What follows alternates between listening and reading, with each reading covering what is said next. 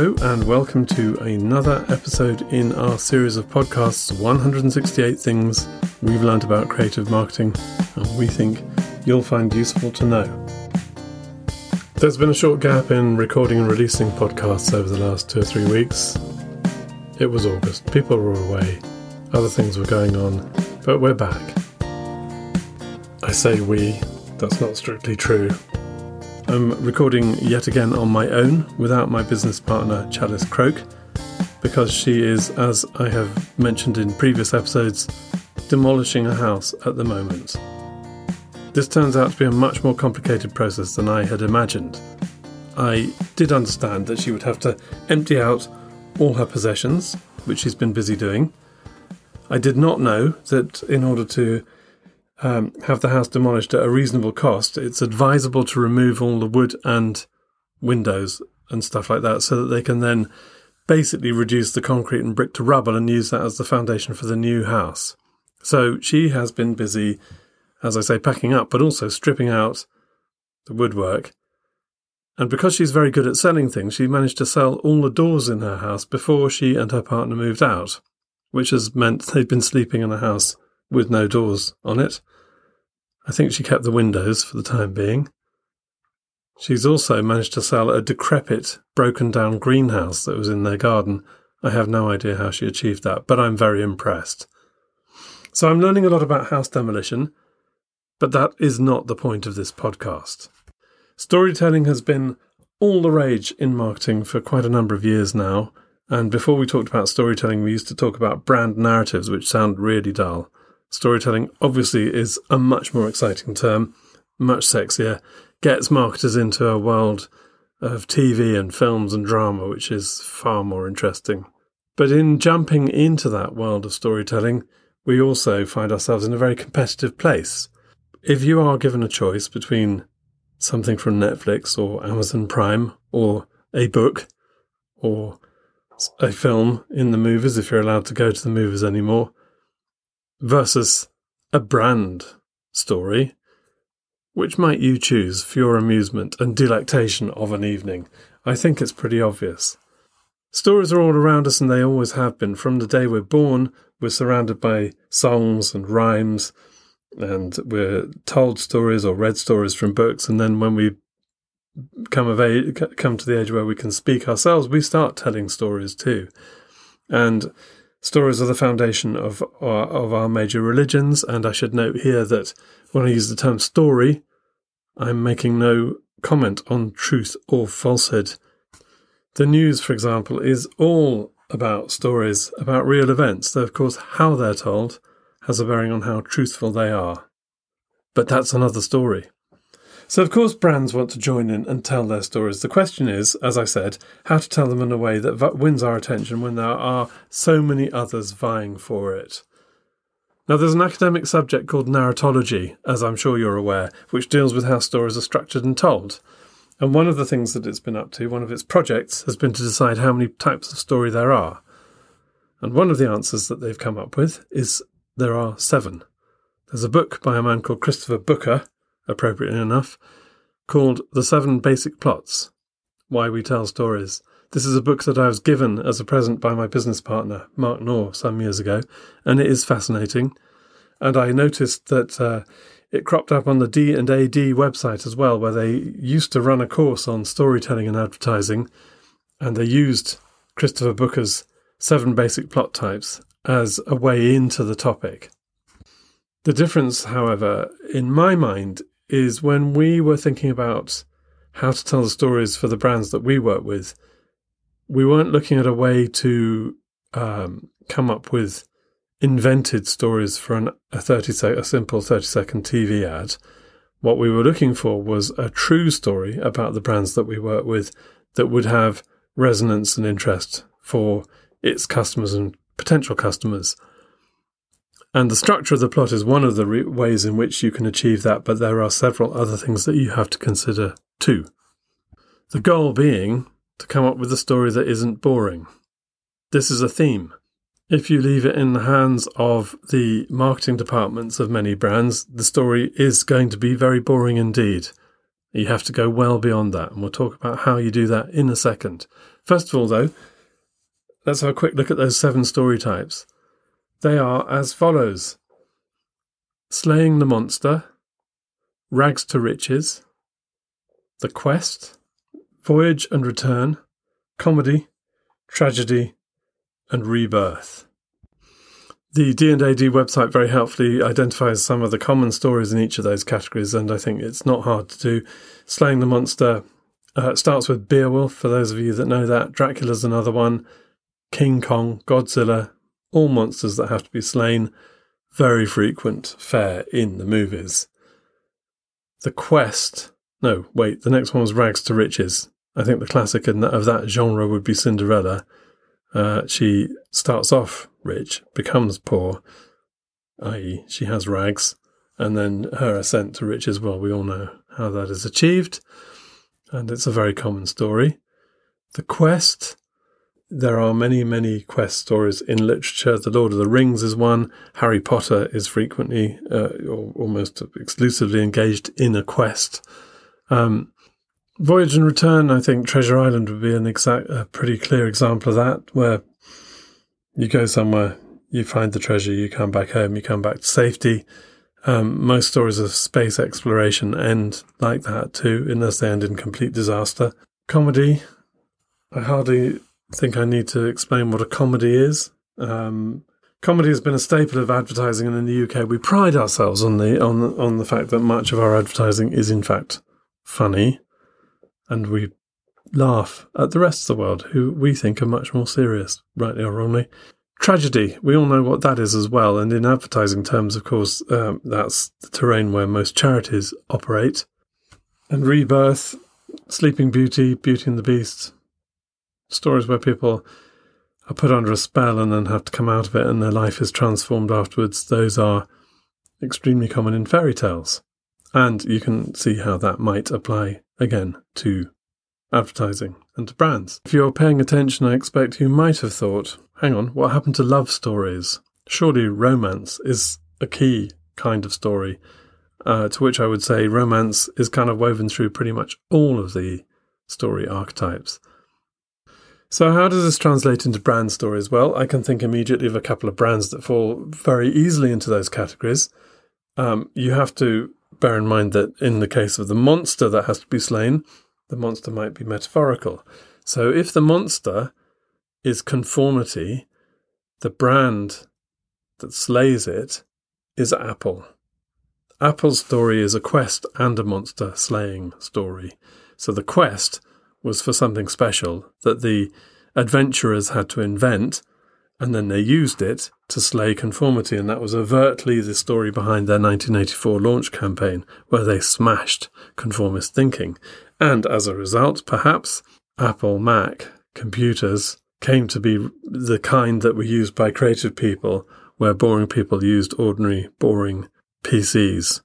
And that was a division that maintained in the world until Apple became completely dominant in the 21st century and ubiquitous in all creative businesses, whether or not the people wielding them were creatives by title. Another monster slaying story would be the rise of Virgin.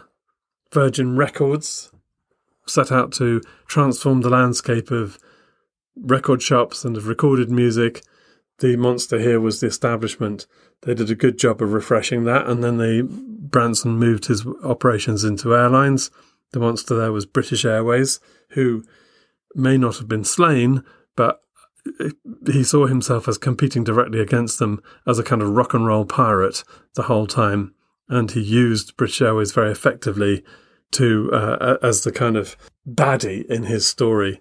I remember once being on a Virgin flight, and there was a competition that was launched by the uh, the cabin crew, and the the woman who announced it said there'll be a prize for anyone who can guess the what would be the collective age of all the cabin crew. If you add all our ages together, what would the total be? And when she read out the answers, there was one that was very high, a very high number, and she said, "Well, we're not British Airways, we're Virgin. It's much lower than that," which is kind of in line with their positioning as a brand. Anyway, so those two brands, obviously, those two brand stories fall into those plot types. Without labouring too much on the plot type, though, I want to talk about something else if you want a successful and interesting brand story, the plot arguably is not the most important thing. If you think about the, the films and the stories and the books that you have loved, yes, the plot is important. But as Christopher Booker in his book indicated, there aren't that many different kinds of plots. But what we do really get involved with are the characters. So a compelling character is arguably the most important thing that you can have. And this is where it all starts to get very difficult for brands because in many cases there are no characters of any interest whatsoever involved in the story. Now that sounds like a sweeping statement, but think about the ca- the brands that do have interesting characters, and we've already talked about two. So Virgin Records, Richard Branson is an interesting character. Love him or hate him, and most people love him. He's very popular, or he has been for many years, and he's made it his business to be a character outside of the business of his brand. So his activities with balloons and boats and whatever else he's been up to aren't necessarily related to the business of selling airline tickets or records or whatever he happens to have going on in his actual business. It's all about creating this, as I described in Rock and Roll Pirate character, who is against convention, does things in his own way, has a can do spirit and everything else. And it's written right through the brand. And as I said, it makes it very easy to do work with that brand. Same thing with Apple. Steve Jobs a darker figure, arguably, than Richard Branson. Many stories told about what a difficult and demanding man he was. But what a good story that is for a brand that prides itself on producing really beautifully designed products that do the job they're meant to do. They just work, as Steve Jobs would frequently himself say. But his personality was on show periodically, always wearing the same clothes, always saying the same kinds of things, always with the same kind of manner. And as we all know, it ended very tragically for him, very unhappy story in the end. And no one has been able to step forward and fill his shoes as a character at the centre of that story, so they've really maintained his presence in the business. Books are continually being written about him, and so on and so forth. But not all brands have those kind of founding figures or if they do, they're buried in the distant past and nobody knows anything about them.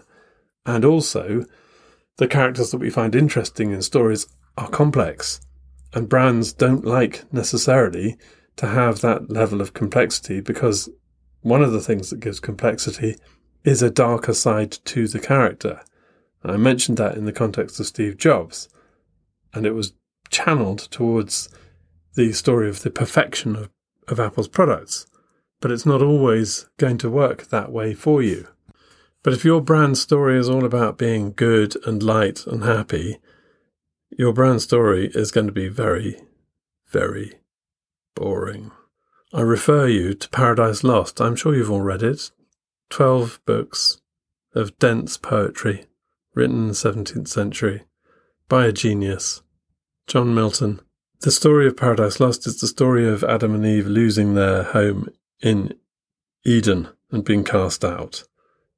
The most interesting character in the story, and bearing in mind that the characters include God, Jesus, who obviously hasn't appeared on earth at this point, but is part of the setup in heaven, clearly. Adam, the first man, Eve, the first woman. So, you know, rich material, but who is the most interesting character in the story Lucifer, the devil, Satan, the fallen angel, the evil one. He's the one who captures our attention every time he appears. He's the one who psychologically is the most complex. He's the one we remember. So here's a question for everyone who owns a brand. Are you prepared to put at the centre of your brand story the Lord of Darkness? I suggest possibly not. But it's true even in comedy that you can't have everything all be sweetness and light.